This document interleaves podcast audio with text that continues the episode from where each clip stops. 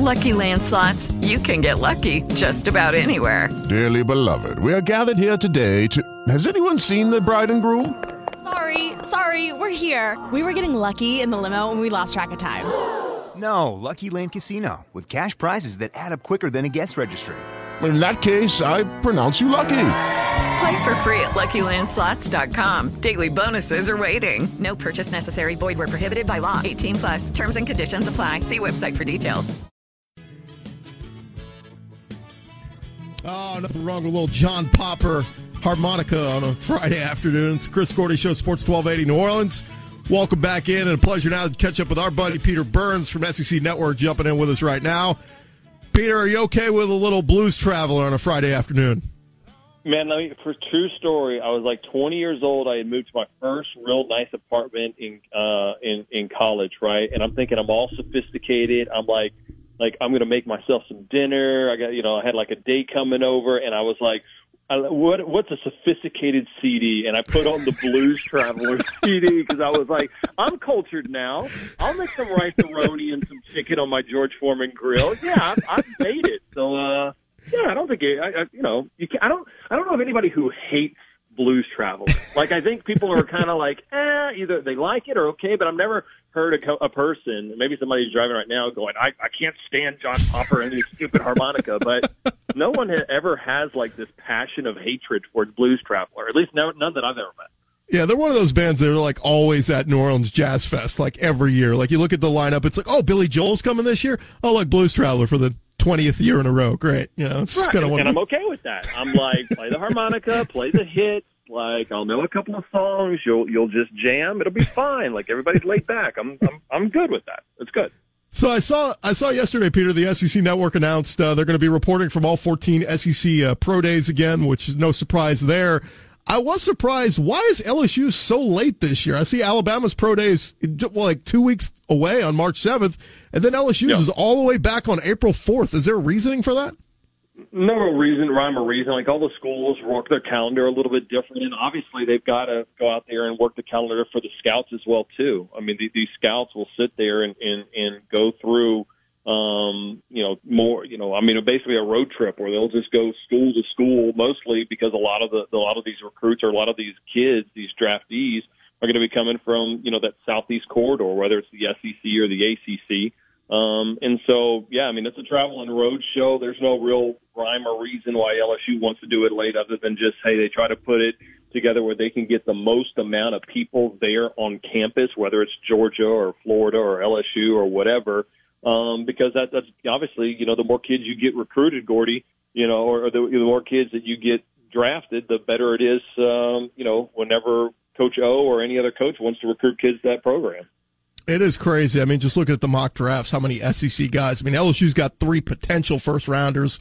You know, Arden Right. Key is kind of the one they're saying could fall to the second, but Donte Jackson's been climbing up draft boards. And of course, Derrius Guice, we expect at least the middle of the first round uh, should be in there. But then you talk about other guys, Calvin Ridley, Ro- Roquan Smith. And I mean, it's crazy. Do you guys at the SEC network like start rooting for these guys? Like, yes, we need like 20 first rounders from the SEC this year.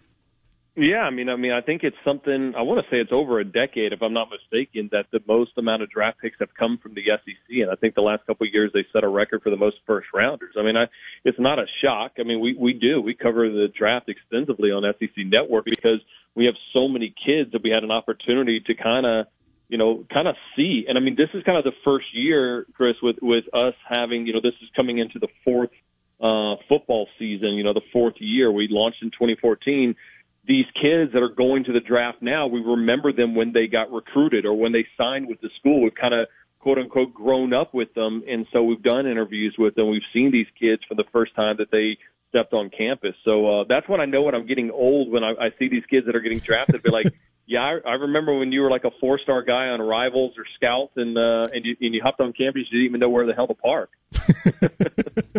Oh, it is funny. We're talking with Peter Burns here of SEC Network. So, Peter, uh, switch gears. want to talk a little uh, college basketball.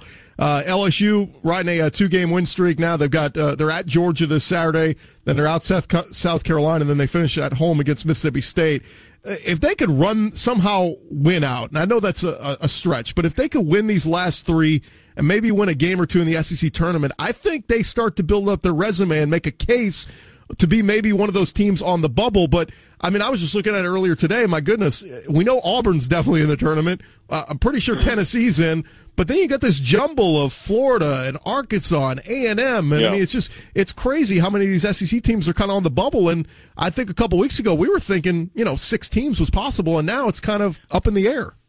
Yeah, there's six teams I think tied for third place right now, and and and I don't think in years past when you looked at that that would hurt the SEC because traditionally you know the RPI of these teams are not very high, but you know even with Florida, with A and M and Arkansas and these guys like what what has happened is that they changed their scheduling a couple of years ago where they they're playing really tough schedules and the league is better. So it used to be if you were late into the season you couldn't play yourself in the tournament in the SEC. And the only way you could is if you beat Kentucky or you beat an Arkansas or maybe like last year beat a South Carolina um, because those are quality teams. But now when you have, I want to say probably 10 really solid teams in the SEC, something we, I don't know if we've ever had.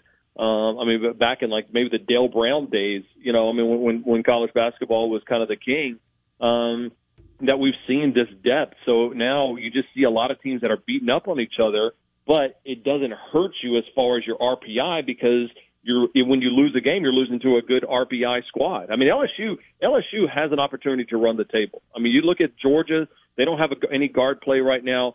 South Carolina struggles to play offensively with the pace that that LSU will like to play in if Tremont plays well. Um, and, and Mississippi State is kind of hot or cold. I mean, they're playing great kind of down the stretch, but um, yeah, I mean it's it's it's feasible. There's no doubt that this is an NIT team for Will Wade, and that's that's a heck of a job in his first year, especially with this good, big recruiting class coming in. Yeah, I, I, we were breaking it down a little bit earlier. Somebody had called and asked about the recruiting class next year, and when you break it down, I mean, it's really you could take those four guys coming in and Tremont Waters and that's your starting five next year. And uh, right. I mean, look, expectations are going to be through the roof next year. But I think Peter, it, to, just to get into to the NIT and have a little postseason experience will go a long way as far as these guys being on next year's team and, and that quality depth of guys being in those big moments and going, hey, look, we've been there before. Well, yeah, I think it's big for LSU. I, I think it's big for the players. I think it's big for Will Wade for you know for him to get some coaching experience of how to get these guys down the stretch and how to play in a tournament. So I think you know, I mean, you know, Wade is I think younger than than than us. So I mean, he's he's learning as well too. And more importantly, I think it's you know, it, it's seeing fans show up to the Pete Maravich Assembly Center uh, expecting a good product, and I think that's what Will Wade has brought. He's brought energy.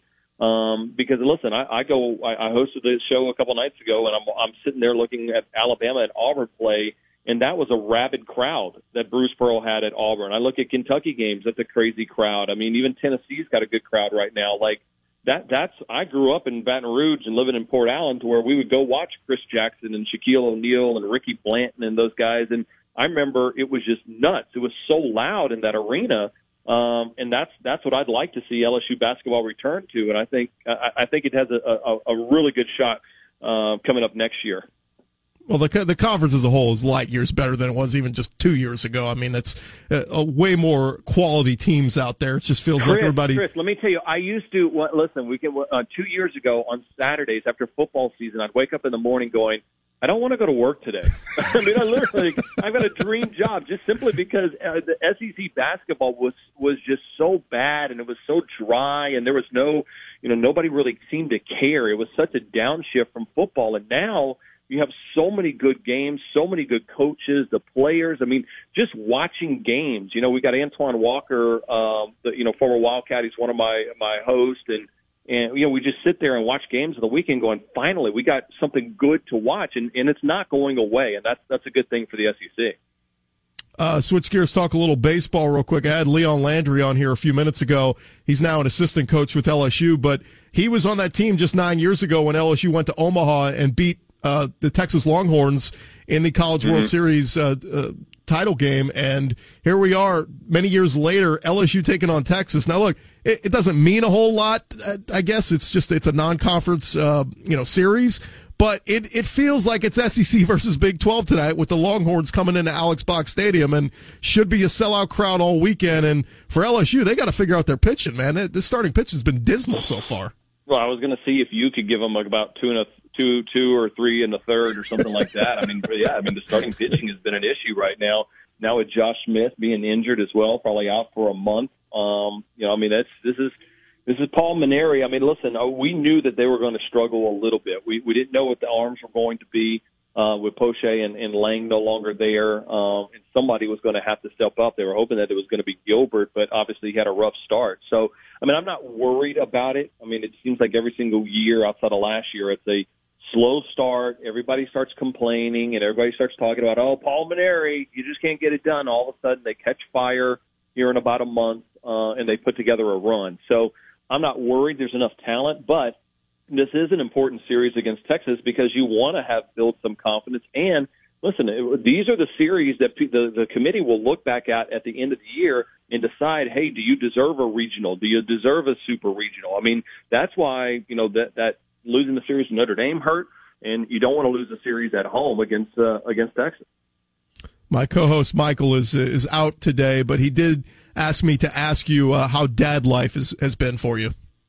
Hashtag dad life is awesome, man. I'm t- I'm telling you, I got you know I got her watching. She'll probably be in front of the television watching the little Friday Night Heights on uh, some gymnastics on the network tonight. So uh, it's good, man. I got I, I'm telling you. I uh, my problem is again I'm an LSU guy and my wife's a diehard Alabama fan. So I mean we, we're going to have some parenting issues here down the stretch. So I try to always when her mom's gone, I always try to dress her up in LSU gear and uh, that doesn't go over too well when mom returns from the gym or something. Well, to to this day, there's no there's no more fun video on Twitter than watching your dog rehab from from ACL uh, in in the uh, walking in the water. That is the greatest video ever. Anytime, listen, Twitter is a mean, nasty place with all the news that's breaking today and in the last couple of weeks. So anytime I'm in a bad spot, I just put uh, poor little Saban working on his ACLs in the in the water pool. That seems to brighten people's day up. I think that's the case. Yeah, he is Peter Burns of the SEC Network. Peter, thanks for jumping on, man. And uh, look, July 16th is going to be here before we know it. I saw the SEC, the media day schedules already came out, and my goodness, that's going to be here so fast before before we even realize it. I'm, I'm sure we will um, hydrate well and uh, with you and Michael down there, like, as we always do. It's in the ATL this year, so uh, yeah. you know, make sure you don't book you don't book it for Birmingham. Make sure you book it for Atlanta this year. Yeah, actually, things to do outside of the hotel this year, so that'll be exciting. Here's Peter Burns, SEC Network. Peter, thanks for the time. I really appreciate it. Later, Gordy. All right, bud. We'll talk again soon. Peter Burns, SEC Network. Lucky Land Casino asking people, "What's the weirdest place you've gotten lucky?" Lucky in line at the deli, I guess. Aha, in my dentist's office. More than once, actually. Do I have to say? Yes, you do. In the car before my kids' PTA meeting. Really? Yes. Excuse me, what's the weirdest place you've gotten lucky? I never win and tell. Well, there you have it. You can get lucky anywhere playing at LuckyLandSlots.com. Play for free right now. Are you feeling lucky? No purchase necessary. Void where prohibited by law. 18 plus. Terms and conditions apply. See website for details.